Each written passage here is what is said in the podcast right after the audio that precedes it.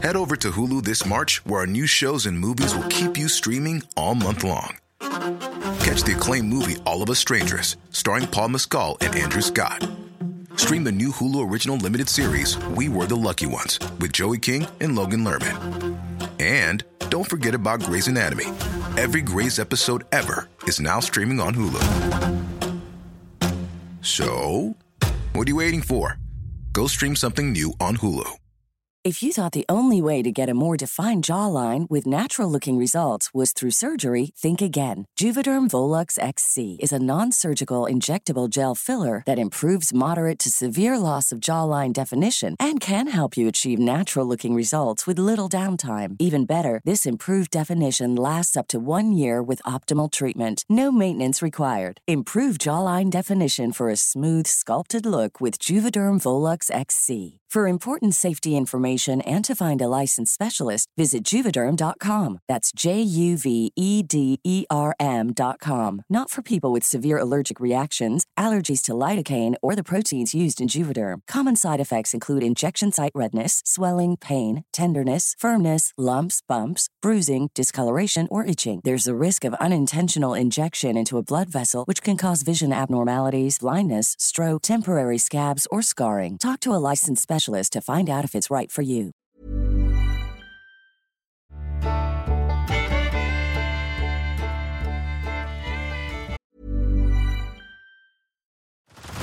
Head over to Hulu this March, where our new shows and movies will keep you streaming all month long. Catch the award-winning movie Poor Things, starring Emma Stone, Mark Ruffalo, and Willem Dafoe. Check out the new documentary, Freaknik: The Wildest Party Never Told, about the iconic Atlanta street party. And don't miss FX's Shogun, a reimagining of the epic tale starring Anna Sawai. So, what are you waiting for? Go stream something new on Hulu. A lot can happen in the next 3 years. Like a chatbot may be your new best friend. But what won't change? Needing health insurance. United Healthcare Tri-Term Medical Plans are available for these changing times. Underwritten by Golden Rule Insurance Company, they offer budget-friendly, flexible coverage for people who are in between jobs or missed open enrollment. The plans last nearly 3 years in some states, with access to a nationwide network of doctors and hospitals. So for whatever tomorrow brings, United Healthcare Tri-Term Medical Plans may be for you. Learn more at uh1.com.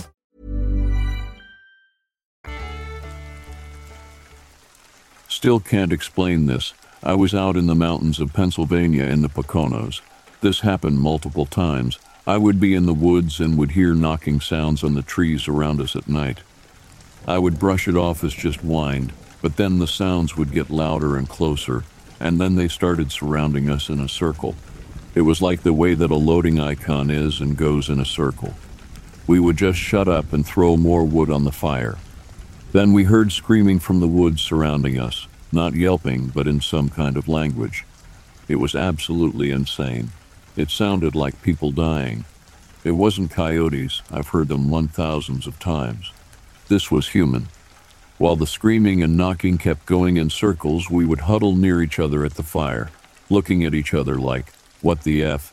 And it would stop after about 20 minutes. When we were in our tents, sometimes we would hear it again and hide under the blankets. Sometimes we'd even hear footsteps. This was in an area that had a lot of Native American violence, so maybe that could be why. Just grasping at straws here, because there was no way we could explain it. Whenever we went to the same area, it would happen. Edit for everyone wondering if I'm alive, LOL, yes I am. We ended up staying at my friend's cabin, more like a shed to be honest, and I really only stayed one night and day because two people my friends had to leave. And I didn't want to be alone with the last person there whom I didn't know all that well. They were kinda odd to say the least, and I didn't feel right without cell service or my own car in the middle of nowhere with a stranger. Nothing out of the ordinary there though, just a campfire, some beers, grilled some food, etc. This was in a different area than the above happened, maybe that's why, but if I ever go back to the last place I will make a new post.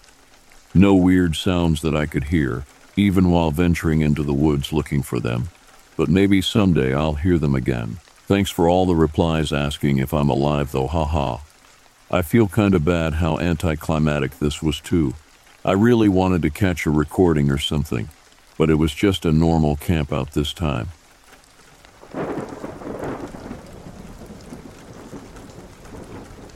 This evening, I'm going to be telling you about a sighting that I had back in July while working the night shift. It was just me and my partner that night.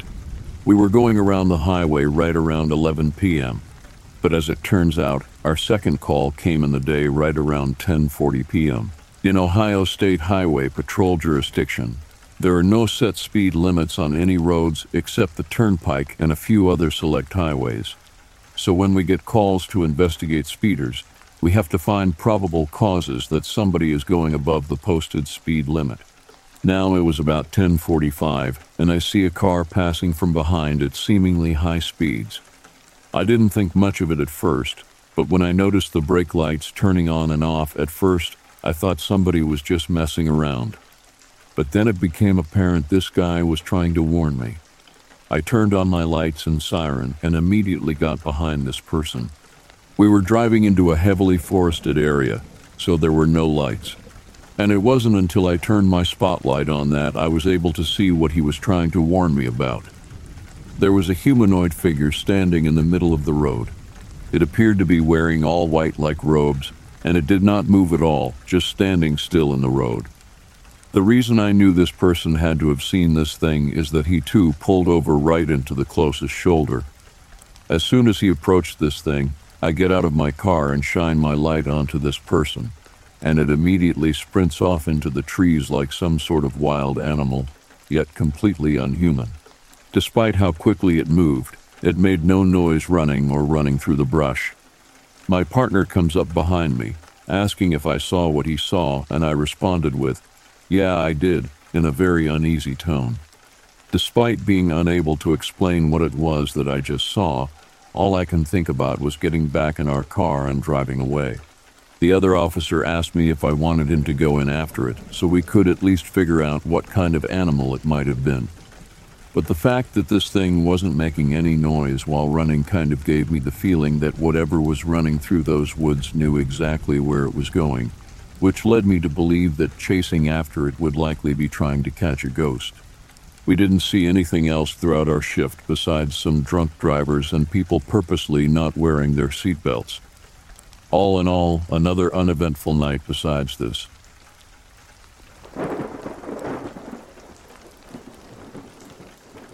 Me and a buddy were doing some backcountry hiking in the Great Basin in an area where all sorts of weird shit was prone to happening. There was some restricted military base in the general area, lots of military testing and maneuvers, and lots of crazy-ass weirdos that came through that area. We crested a tall hill and were looking out over a valley when we saw two other guys on a hill across from us. I took a look at them through my binocs, and they looked pretty normal. One had a rifle, but that didn't concern me because lots of people would skeet shoot and such up in that region. I decided to give them a holler and wave just to let them know we were in the area just in case they were shooting. Well, they noticed us, and the guy with the rifle raised it and pointed it in our direction. I tried to dismiss it as him using his scope to be able to see us as we were pretty far away. We resume hiking, and next thing I know I hear shots landing on the hill we're on. Not terribly close, but hey. We hoof it down that hill and up another one, and I break out the binocs again. Well, those two guys had now made it across to the hill we were on before and were skulking around the brush. F that. I decided we needed to get back to camp, but that we couldn't make a beeline because it would take us across the valley and we would be spotted in a second. I saw that there was an old, dry washout that was the perfect depth to conceal us. We snuck our way down into it, and it was literally like being in a trench surrounded by sheer dirt walls. We followed it around and out to safety, but it was pretty harrowing being in there because you couldn't see too much above, and so we had no clue where those guys were.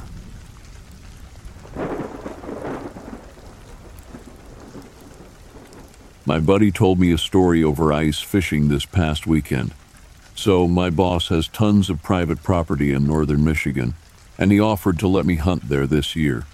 So I took him up on the offer quickly, as I've put up with central Michigan public land for years. Anyways, come September I got out there and put 3 hang-on tree stands with screw-in steps, Yeah, I know, not legal, but that's the only thing I'm comfortable climbing, and I take them out after I leave. In various locations. Keep in mind, this is private. Nobody else is supposed to be hunting within miles of me. Fast forward to late October, and I managed to get out there after a very busy work schedule. Roofing sucks. Go to school kids for a weekend. So Friday, I take my bait out to one of my stands, the closest one to the cabin. I get there and notice there isn't much deer sign, so I decide to lug my bag out 3 miles down until the swamp where I find my next stand with heavy sign. So I spread my pile out. I put my steps in so I can climb it in the morning and begin to head back. The third stand, the furthest one out, was only a mile away from the one I was at, situated on the side of a fairly large hill. I get within a quarter mile of it on my GPS when suddenly I begin to pick up on a bad feeling. Like my body was telling me something was up. Normally I know better than to go against this, but this is as remote as you can get from Michigan, so I carried on. The closer I got, the worse the feeling got. I got within 50 yards when I just froze. Something was wrong. The tree my stand was in was empty. There was no stand. But just to my right in front, about 30 feet from the tree, was my stand, mangled and broken. I ran over to it and started investigating. In front of the stand, 5 feet away on the ground, was a massive and fresh impact mark on the ground where it had hit, then bounced against a tree. Hard enough to leave a mark, again fresh on the tree, and cleanly snapped the seed off. I then turned to me tree. I looked for marks and found none. Just the old marks from where I screwed my steps in a month and a half ago when I set it up. No footprints, nothing around the tree. Someone or something. Unstrapped my stand and threw it from 25 feet up the tree and traveled through the air the same distance to the ground. This stand was not light either, easily 60 pounds. I knew I needed to get out of there quick, so I booked it straight to the cabin. Stupid me went out to hunt the next morning in the stand with bait. I hunted from sunup to sundown, not seeing a damn thing. So around dark, I started to pack up. Where I was facing, I could see the hill where I had the other stand, and just as I was about to get down, I could see a light. Then two, then 4 or 5 lights. They were moving erratically around the general area of the stand. It was so silent I could barely hear some faint voices. I noped out of there silently and in the dark. The next day, I was done. I had decided to pick up my remaining stands and leave. I went to the stand I hunted in the next day when I seen the stand hanging in the tree next to the one I was in off a branch. I didn't investigate. I turned around and ran back to the truck. I was done. Nope, that was that. Called my boss and told him what was up. His theory was meth heads or marijuana growers. As for me, I have no clue.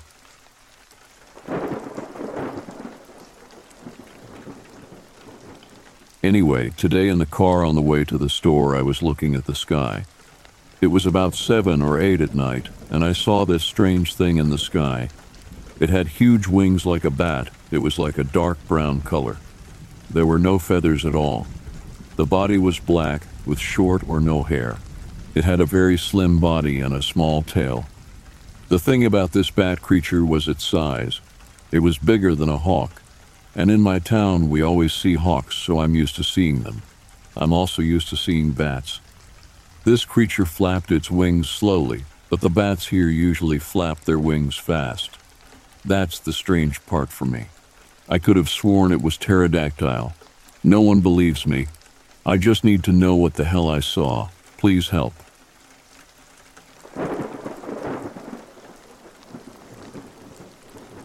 It was a quiet night in suburban Maryland, and I was settling in for a relaxing evening at home after a long day at work.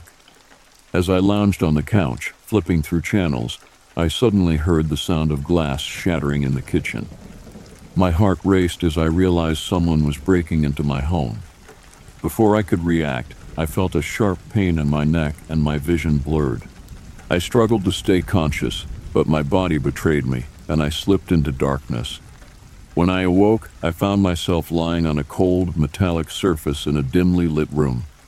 Panic surged through me as I realized I wasn't in my home anymore. I struggled to sit up, my head spinning, and that's when I saw him, Navy SEAL Tom. Tom was a tall, imposing figure with a chiseled jaw and piercing blue eyes. He was bound to a similar metallic surface, and despite his restraints, he appeared calm and collected. As our eyes met, he spoke in a hushed tone, "Hey, stay calm. We've been abducted, but I have a plan to get us out of here." I tried to process his words as I looked around the room, seeing other terrified people restrained just like us. The thought of being abducted by aliens was horrifying, but Tom's presence and his confidence gave me a glimmer of hope. As we whispered to each other, Tom explained that he had been tracking these extraterrestrial beings for some time. They had been abducting humans for unknown reasons, and he had finally managed to get close enough to be taken with the hope of gathering intel and possibly putting an end to their nefarious activities. Tom revealed that he had a small, concealed blade hidden in his boot. With immense effort, he managed to free one of his hands and retrieved the blade. He swiftly cut through his restraints and moved to free me and the others in the room. As we worked together to free the remaining captives, Tom instructed us to stay low and quiet, ready to follow his lead. He stealthily opened the door to the room and peered down the dimly lit corridor. The walls were lined with strange, glowing symbols that seemed to pulsate with a life of their own. We followed Tom through the alien ship, our hearts pounding in our chests. The vessel was a labyrinth of twisting corridors and eerie chambers, but Tom navigated it with incredible skill. Eventually, we reached what appeared to be the ship's control room. Tom wasted no time in scanning the alien technology, quickly deciphering their language and controls. He discovered that the ship was programmed to return to Earth, and he set it on an immediate course back to our planet. As the ship hummed to life, Tom led us to the escape pods, explaining that it was too risky to remain on the vessel during re-entry. We all climbed into the pods, our hearts racing, and braced ourselves for the wild ride back to Earth. The escape pods jettisoned from the alien ship, hurtling through the atmosphere at breakneck speed. As we touched down, we were greeted by a team of military personnel who had been tracking the alien ship. They helped us from the pods, and we were quickly whisked away to a secure location for debriefing. I couldn't believe what had just happened. The nightmare of being abducted by aliens was over, and I owed my life to Navy SEAL Tom. He had risked everything to infiltrate the alien ship and save us, and I knew I would be forever grateful. In the aftermath, Tom continued his work, hunting down any remaining extraterrestrial threats. As for me, I returned to my quiet suburban life, forever changed by the experience.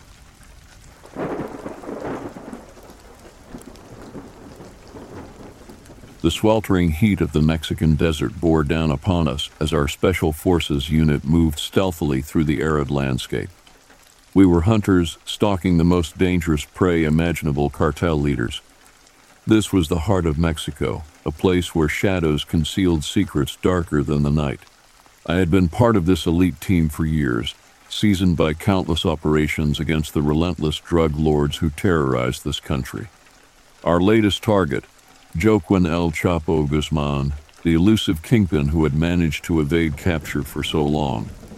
The cartel's reach was vast, its influence undeniable, but we were unrelenting in our pursuit. Our coalition consisted of Mexican Special Forces and the U.S.D., united by a common goal, to dismantle the cartel's empire and bring El Chapo to justice. We had chased leads, tracked down informants, and followed every thread of intelligence that promised to lead us closer to our quarry. The desert stretched endlessly before us as we closed in on one of El Chapo's rumored hideouts. The intel was sketchy, as always, but this was our best lead yet.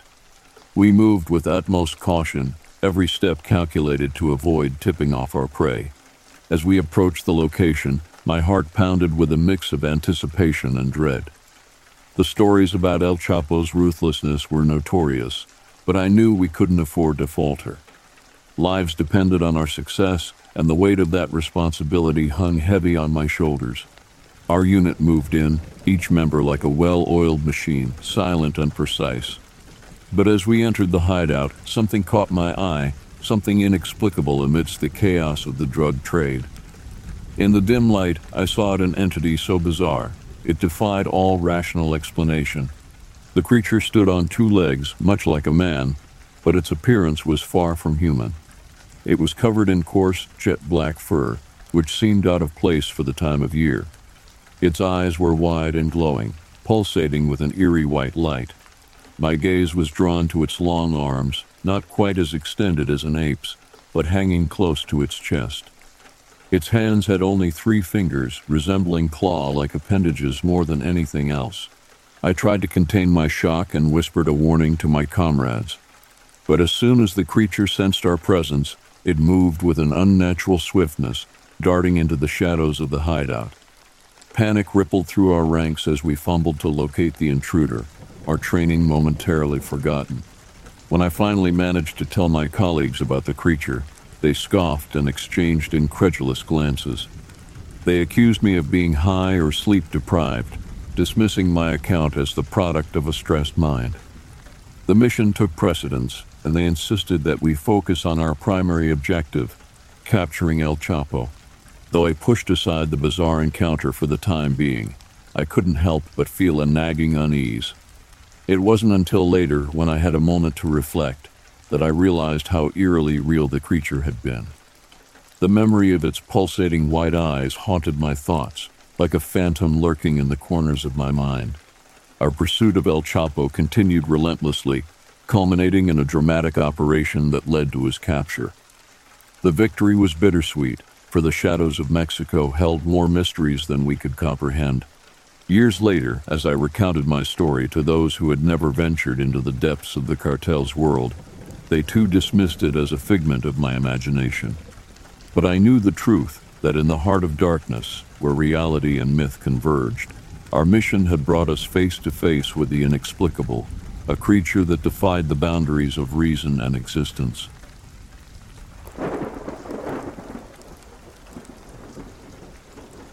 I didn't personally hear the noise. It was my father who shared this story with me upon returning from an early morning hunting trip. He admitted that he couldn't identify the source of the sound, leaving open the possibility that it could have been a Bigfoot. However, he chose not to report it, considering it too absurd. Based on his account, though, I'm inclined to believe that it was indeed a Sasquatch. The incident occurred during the early hours of the morning, before the sun had even risen. Positioned on a ridge, my father patiently awaited the first light of day, hoping to spot any deer in the vicinity. As the sun gradually made its appearance, the chorus of birdsong filled the air. But as soon as the sun crested over the eastern mountain, a distinct sound reached his ears. Instantly, the avian symphony fell silent, as if abruptly muted. In that hushed moment, my father discerned the unmistakable sound of an animal crashing through the creek below. A peculiar sensation washed over him, causing the hairs on the back of his neck to stand on end. Instinctively, he felt a strange foreboding and promptly decided to leave the area. In recounting the noise, my father likened it to the echoing reverberation of metal meeting metal within a vast chamber. The sound seemed to originate from a considerable distance, possibly from the next mountain over, although he couldn't determine the precise direction. While I wasn't personally present to witness these events, the sincerity in my father's voice and the eerie details he shared leave little doubt in my mind that something truly extraordinary occurred that morning, a fleeting encounter with the mysterious Sasquatch.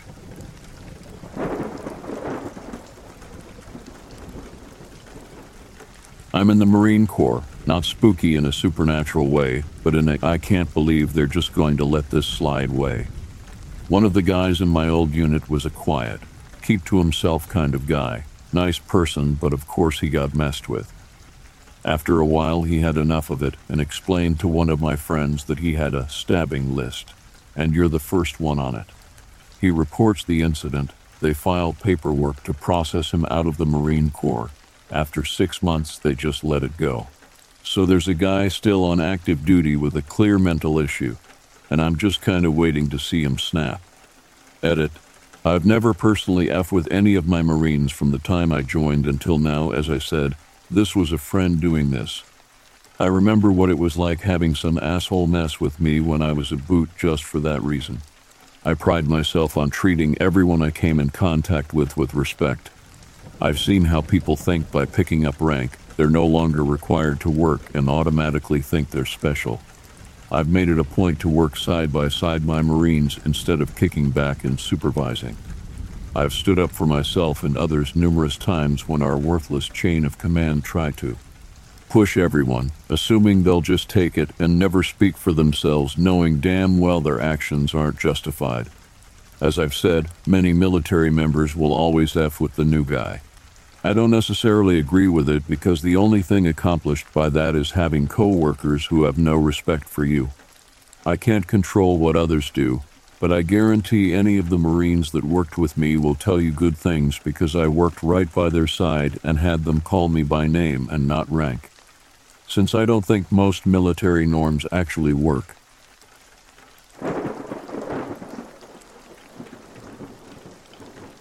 About a decade ago, I went looking for deer sheds in a new place here in Northeast Oregon. I had a pretty good day and picked up a few buckhorns. As a chronic sufferer from nextringitis, I was still a few miles from my truck as it was getting dark. I had stupidly left my headlight in the truck, so I knew it was going to be a long evening fumbling in the snow and deadfall timber.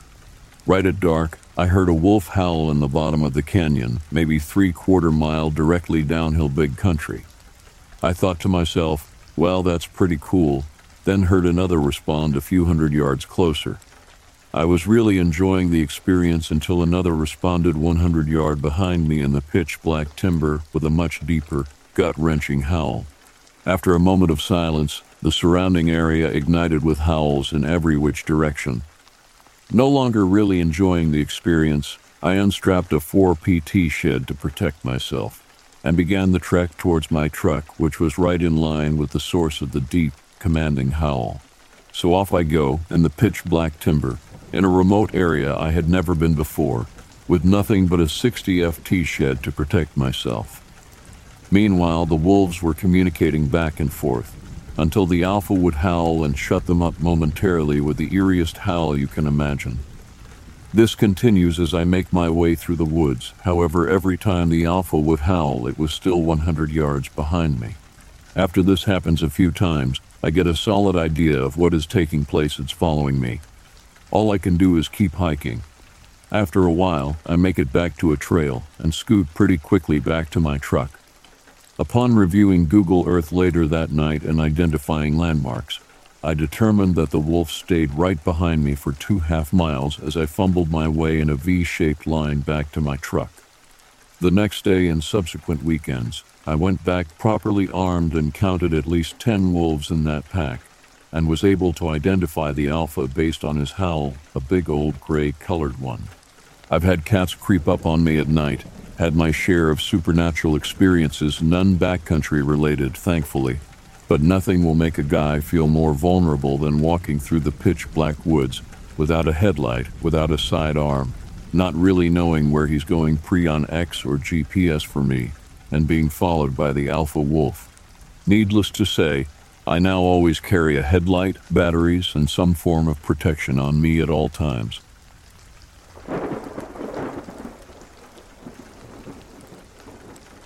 I go camping now and then, and there's really nice lake out in the woods about 3-4 hours walk east of Oslo, Norway. It's a popularish camping spot, so a friend and I are running out of firewood and it's pitch black. Bad planning plus whiskey drunk, so we grab our flashlights and head out to get some more bits and pieces to keep the fire going.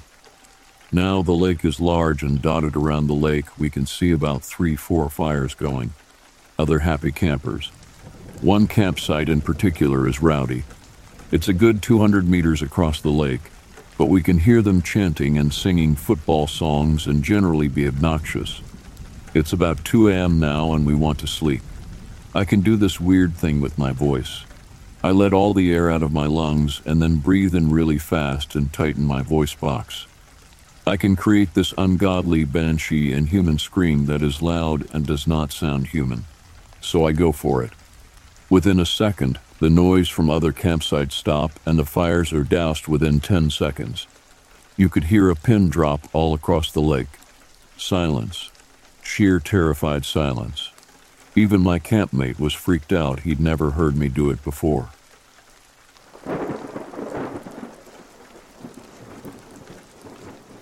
I'm from Victoria, Australia, and an avid hiker and camper. I feel most at home in the bush and in the mountains with my boys practicing bushcraft and survival. It's the best form of therapy. I have a deep respect for nature and believe we are not being told and taught what is really out there. My story goes back to the year 1998 when I was 18 at the time in Gippsland, Victoria. This was dairy country with beautiful rolling green hills. This night I and my friend had gone to the town of Mo to spend some time at a nightclub. The club closed around 2 a.m. so we decided to head back to my hometown of Yarragon, which is only about a 25-minute drive. As we got on the Princess Freeway to head back to home, the fog really set in. It was very thick. We had music playing and talking away about our night out, driving very slowly. Just before getting to the town of Trafalgar, there is the Trafalgar Cemetery, which is just outside of the town on the left side of the highway. As we came along the road and to a slight bend, which was to the left, all of a sudden something jumped into the middle of the road. The hairs on the back of my neck are standing up. This thing was huge, and I mean big. I've never seen anything like this in my life. We have no animals this big in Australia, so I've thought until this night. My friend Adam was driving. He slammed on his brakes. This creature was on all fours, but it wasn't. It was hard to describe. It just stopped and stared at us, and this thing is only 25 to 30 feet away from us, in the open and heavy fog. It was covered in hair, longer on the forearms and the legs, gray to black, silvery in the headlights. The eyes were glowing red and big. The hands, feet, and arms were massive and very long, thick and muscular. It just sat there in a squat position. The head and face resembled a wolf, but the snout was shorter and more pushed in. The height of this thing to its head had to be at least 5 to 6 feet off the ground, and this thing is squatting, so try to picture this thing if it stood up. The shoulders had to have been 3 to 4 feet wide. It felt like a good minute of looking at each other, but it was probably closer to 10 to 15 seconds. My face was up against the windshield trying to figure out what I'm looking at. My friend Adam burst into tears instantly from fear. Being cold outside, you can see this thing taking massive inhales and exhales, and the chest moving in and out. It moved in a way like it didn't know whether to attack or flee. It was terrifying to look at. Then, all of a sudden, its body shifted to its left, and the amount of power it generated to leap itself off was the most impressive thing I have ever seen. For such a massive animal to spring itself off and bang, it was gone in one bound. This is on a 3-lane highway. It was in the middle. It cleared the road in one leap. I don't know how long, but it felt like a long time in silence without him crying. A part of me didn't want it to leave. This hasn't stopped me from going into the wild, remote bush solo.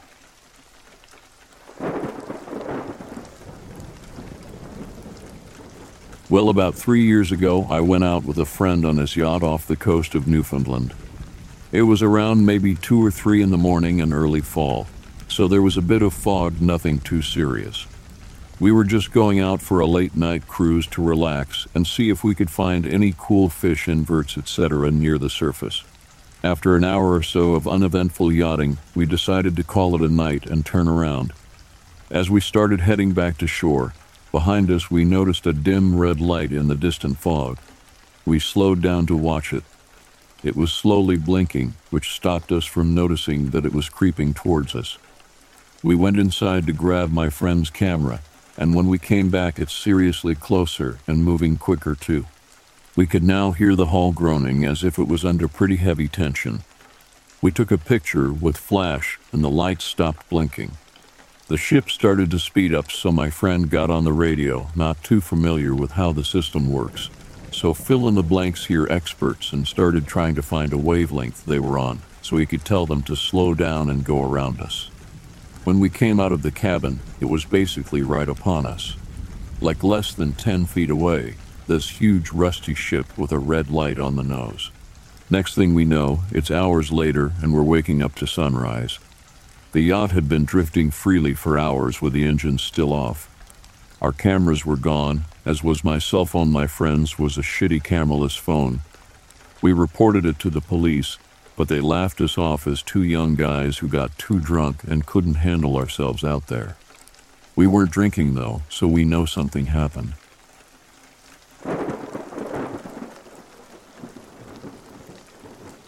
I lived alone in an old house and had a creepy stay.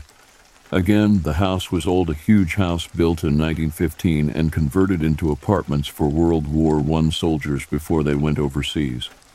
I rented one apartment about 1,000 square feet by itself, and the rest of the house was empty rooms and a giant staircase. As soon as I moved in, I met the next-door neighbor, Rebecca, who about 30 seconds into the conversation asked me if I knew the house was haunted. I laughed it off, but she insisted it wasn't safe. Wasn't worried, moved in, cleaned out a lot of junk, and fixed the place up as well as I could. Over the next few months, Rebecca and I ran into each other here and there, and each time she added to the story. Apparently, there was an old lady who lived in the apartment before me who never left, never opened the windows, and never cleaned. She died in the apartment, and there was an estate sale to get rid of some of her stuff. Rebecca told me during the estate sale she had gone into the basement and regretted it. About a week later, I decided to go check out the basement, I think partly to prove to myself I wasn't concerned. I was also curious. I'm not superstitious and I don't believe in ghosts, but the occult is interesting to me. As soon as I stepped in the basement, I was creeped out. It smelled musty, but not like I have ever smelled before. Along the steps, there were burned-down candles that made bluish-gray wax puddles. The basement itself had two huge water heater tanks also covered in wax, and an empty concrete floor behind the tanks that had nasty-looking towels around and more candles. Bizarre but not haunted. At this point, I've lived in the apartment by myself for about 3 months without any problem. My car got broken into one night, but that wasn't surprising given the neighborhood. Nothing strange had happened until the night I checked the basement. At 4 a.m., I bolted awake because I heard something in my room. This was odd for me because I sleep like a dead man. Sat in bed for a minute, heard nothing, and went back to sleep. Around 6 a.m., I had a night terror. Heard the noise again and woke up, but this time had sleep paralysis. I saw a black figure walk in my room and stop just inside the doorway. At this point, I think it's a robber, and I start trying to ask what he wants, but I can't speak or move. Nothing like this had ever happened to me before, and I was terrified. After the longest 2-3 minutes of my life, I willed myself out of sleep, and the whole atmosphere changed. No one was there, nothing was out of place, no locks were broken, nothing. I quickly got ready and showed up at work 2 hours before it opened. Over the next few weeks, I would hear the sound again here and there. It was a scratching and thumping sound, always very early in the morning. As soon as I would wake up, it would stop. Then one morning, it was especially loud. Still dark outside, 5 a.m., I heard it just behind the headboard of my bed. This time, I made sure I was totally awake. I laid perfectly still and didn't even breathe, and I heard it again, now fully awake. There was definitely something in my room. After the sleep paralysis imaginary robber episode, I had bought a kid's baseball bat and set it next to my bed for self-defense, can't afford a gun. I picked up the bat and slid out of bed. Every minute or so, I would hear the rusting, scratching, thumping noise. It was in my closet. I stood outside the door and my heart was pounding at this point. All the stories of the place being haunted, the creepy basement, the sleep paralysis episode, the weird early morning noises, all of it had built up in my mind and led to this moment. I was about to do battle with some evil force. I threw the door open and swung into the darkness, hitting nothing. I beat my clothes like a madman, but there was nothing in there. Then I heard a little scurry on the floor and saw something jump into one of my shoes. Upon closer inspection, it was a baby squirrel.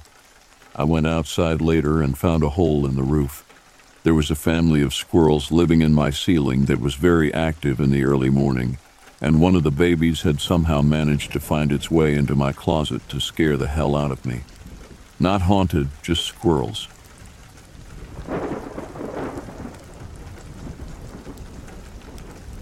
This happened around 3 years ago, and thinking about it still makes me feel uneasy. I live in a rural area surrounded by a nature conservation area. There are many nice paths, and it's a great peaceful and quiet place to go for walks, ride bikes. On this day, I decided to take my dog for a walk there in the evening. I didn't want to go that far. For some reason, I decided to leave my phone at home, even though I usually take it with me, just in case. Everything was going well, and as usual, I barely met anyone. At some point, I got to my favorite spot, a wooded area. There is a field behind it, and I planned on walking all the way to the end. Then I wanted to turn around and take the same way home. As I continued walking after I made it through the wooded area, my dog started acting strange. She kept looking back and didn't want to go on. I thought she had spotted a deer or a rabbit and wasn't concerned. I didn't look around right away, but then she let out a little growl bark. I had never heard her do that before. I turn around and sure enough, there is a man standing on the edge of the wooded area field like maybe 10 meters next to the path. He was fully clothed and didn't move. He was just staring at us. My heart was pounding. No matter where I would go, I would still be in a secluded area for a while. I didn't think and just started walking quickly towards the end of the field. My dog still wasn't having it. When I turned around after getting a bit further away, he had also moved. Now he was standing on the field, still staring intensely. That's when I really knew we had to get going. I didn't look back until we got to the end of the field. Because of some trees, my view was obstructed. I couldn't see him, and my dog seemed a bit calmer. Obviously, I didn't want to stop for more than a few seconds, though. From there on, I decided to take the path that would take me to some part of my town the quickest. We literally ran, and I was so relieved when we made it back to civilization. I have no idea what his intention was. I'm just proud of my dog for alerting me.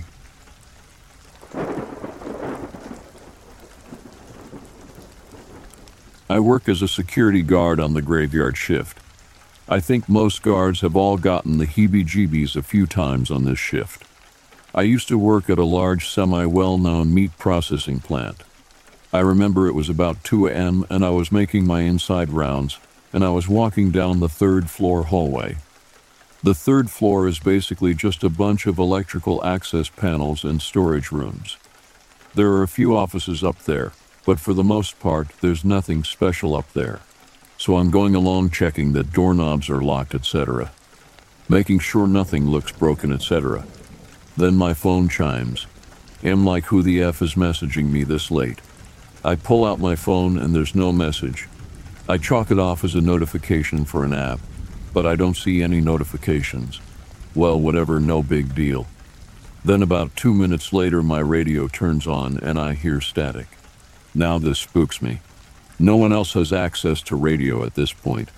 I'm the only living human on the entire property, and all the other radios are under lock and key inside my guard shack, also under lock and key. We wear a radio for formality mostly. I can switch it to a different channel to talk with the one maintenance guy who's there, but he's not working this night, so it's like, that's a little weird. I switch to that channel and I say, security to M4, are you there? M4 equals maintenance employee 4. There's 3 different guys that do it on a rotating schedule, but no reply. I hear the radio turn on again. This time it sounds like somebody is fumbling with the mic, but I can't hear any words. At this point, I'm like, well, F, guess I should go check it out. I make my way to the maintenance office. It's in the basement, the one place I don't like to go, because for one, I always get weird feelings going down the stairs, and 2, the entire basement is just a bunch of access tunnels and generators. It's pretty much a maze just beckoning to get you to be lost in. So I go down there. The whole time my radio is randomly turning on and shit. I get to the office and as expected it's locked, lights are off, etc. I breathe a sigh of relief and turn to go, thinking I'll just write this down on the daily report as malfunctioning equipment. but as I start to almost walk around the turn in the hallway, I hear the sound of the maintenance door unlocking. I stop dead in my tracks and turn around. My heart is kind of beating harder at this point. I reach for my tase gun and ready it, aiming it out before me while I go back to the office. Lights are still off. Can't see a damn thing in there. For a food 5 minutes, I stand at the door questioning if this is worth it. Do I make enough for this kind of BS? What if there's a criminal in there? How would that even be possible? Did someone sneak up on me? Am I going to die in a minute? I finally said F it and pushed the door open and reached in and flipped on the lights. Nothing. No one is in there. I look under the desk. Constantly on edge, I see nothing. I look at the desk surface, see if there's any notes, etc., but nothing. I start to sigh of relief, and then the lights suddenly turn off and the door locks itself. I freak the F out and switch on my mag light and swing around. As I'm swinging around, I see a shadow move away from the light. My eyes see it and mentally I freak the F out, but I force myself to ignore it while I fumble to get my keys out to unlock the door. To do so, I have to turn the flashlight off so I have both hands. The whole time I have my back turned to the door, I feel like I'm being watched by something sinister. I eventually get the door unlocked and step out into the hallway.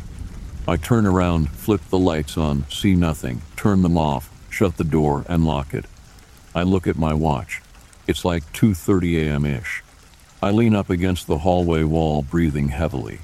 My mind replaying everything in my head, trying to figure out what the F just happened. I eventually give up and hurriedly make my way back to the first floor. I get back to the first floor, and at this point I have no desire to go back to the third floor. I can do it some other time.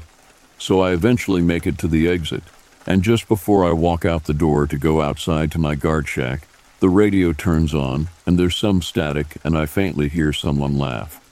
Just a short like ha-ha, and then it's dead. I yank my radio out of my pocket clip and look at it. I go to turn on the mic to say like F you or something, but my radio's totally, utterly dead.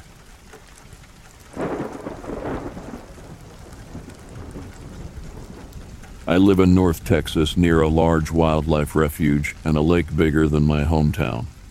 One night I had a fantastic idea to go down the long gravel road to the dock with a female friend of mine.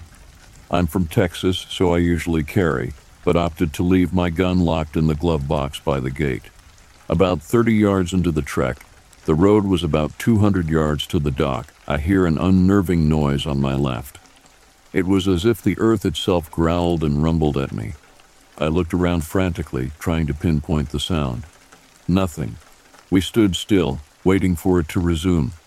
Instead, we hear just heavy footsteps, not crashing or rustling like a bear or a pig does, but heavy pacing. I turn to my friend and ask if she wants to go back. She didn't know, but wanted to get out of there. So we keep on our journey to the dock with the unnatural growling, rumbling following us, coupled with the heavy paces. I'm terrified by this point, instinctively reaching for my right hip to find a blank space where a holster should be. I had left my pistol locked in the glove box. I grab my pocket knife and palm it aggressively. The rumbling continues, almost impacting the air with its weight. We hasten our pace and it matches ours, but never coming out of the woods to show itself. This continues for about 300 yards. The entire time I am absolutely terrified. I've been hunting and camping since I was 6, and I've never heard a sound like this one, or even had an experience similar. Finally, arriving to the dock, she sprints out to the edge, and I grab a handful of rocks and go sit beside her. For the next 15 minutes, it circles the area around the dock landing, emanating the rumbles and growls. Nothing we can do, it's dark, I have no firearm and we can't see it. I call my buddy Dennis, who lives 5 minutes away. The rumbling and pacing continues, roughly 30 to 40 yards away from us, but it doesn't step foot on the dock. Finally, I see headlights come up over the trees and the rumbling fades into darkness. Dennis comes walking down, cradling a rifle, and that was the end of that. Really freaked me out for a couple of months. I'm a believer in cryptozoology now.